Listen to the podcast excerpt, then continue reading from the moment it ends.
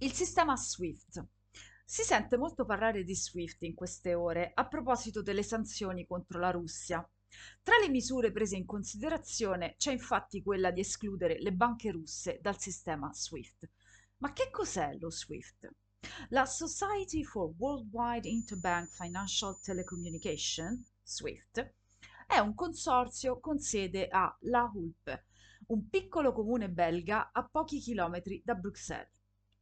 Il consorzio SWIFT è nato nel 1973 come sistema di comunicazione tra le banche per agevolare lo scambio di informazioni nella gestione dei pagamenti internazionali.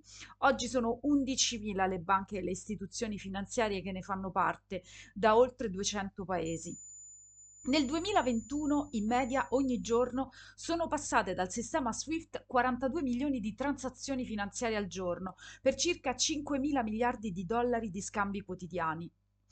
Come funziona lo SWIFT?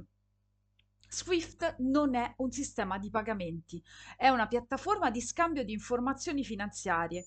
Se un cliente della banca A deve mandare i soldi a un cliente della banca B che si trova in un altro paese, ma la banca A e la banca B non si conoscono e non hanno mai lavorato insieme e quindi non hanno un conto reciproco, allora si ricorre a una banca corrispondente, la banca C, che ha un rapporto sia con A che con B. Così la banca C riceve i soldi da A e li trasferisce a B.